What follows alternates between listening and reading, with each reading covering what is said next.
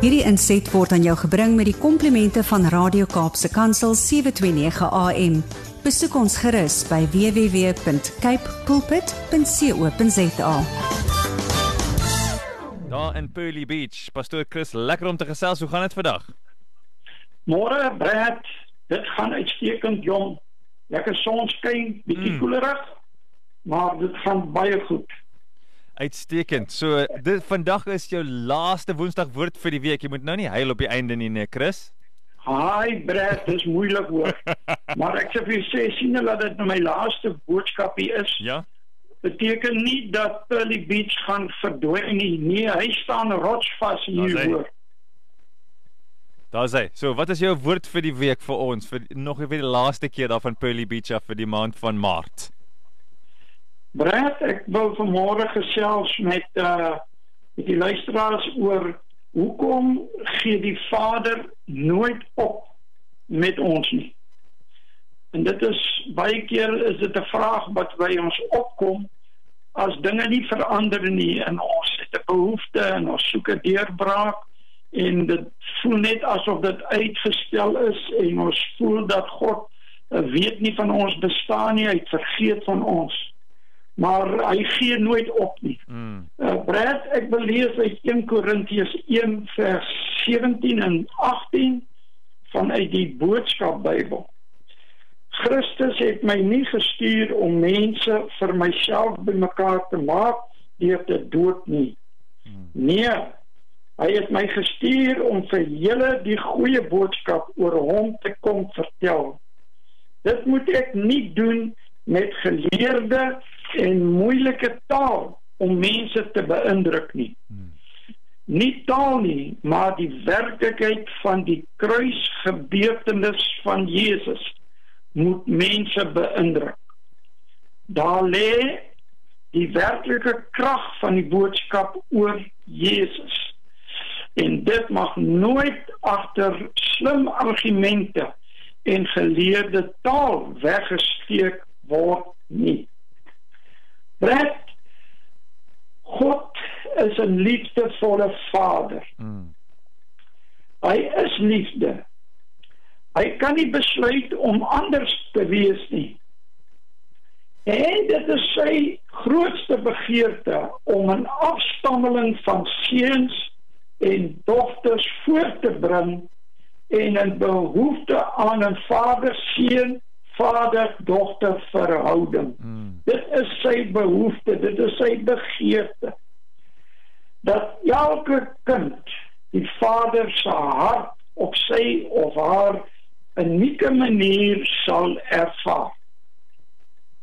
Breed mense is uitgedink en gebore in die Vader se hart en sy gedagtes. Die mense kan meer vryheid geniet as selfs die engele. Ja. Die Vader het ons geskape as 'n drie-enige wese, liggaam, siel en gees en al drie is vir hom ewe belangrik.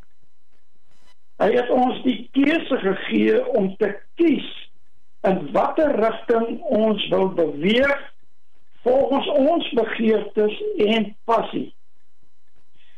Die Vader wil ook hê dat ons so kies dat dit volgens sy gedagtes vir ons individuele mense is. Ons sal nooit besef met ons volle verstand en potensiaal van ons brein en ons liggaam die Vader ons mee geskape het nie. Ons is immers sy maaksels en afstammelinge. Deur wedergeboorte het ons sy DNA en sy bonatuurlike gene. Dis hoekom Paulus sê maar ons is nuwe skepsels. Nou ons moet bietjie mooi gaan dink wat bedoel Paulus daarmee. Daarby dat ons is nuwe skepsels. Met ander woorde, ons het besit nou selfs die DNA van Jesus Christus. Mm.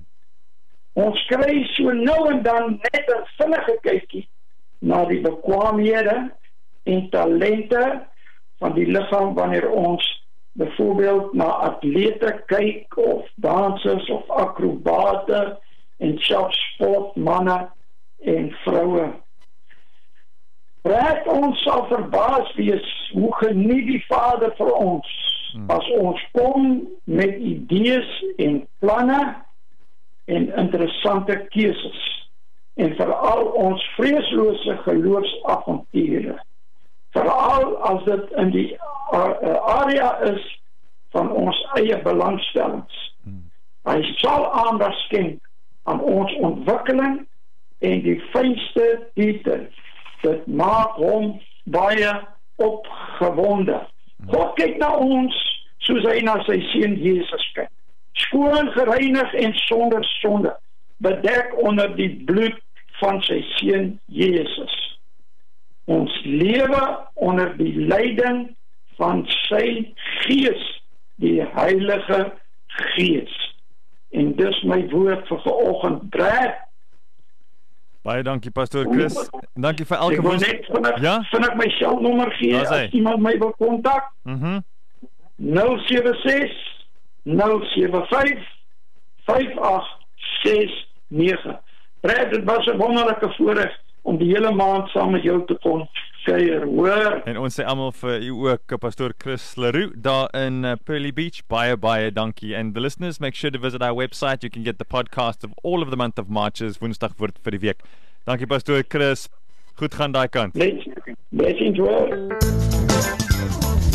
Hierdie inset was aan jou gebring met die komplimente van Radio Kaapse Kansel 729 AM. Besoek ons gerus by www.cape pulpit.co.za.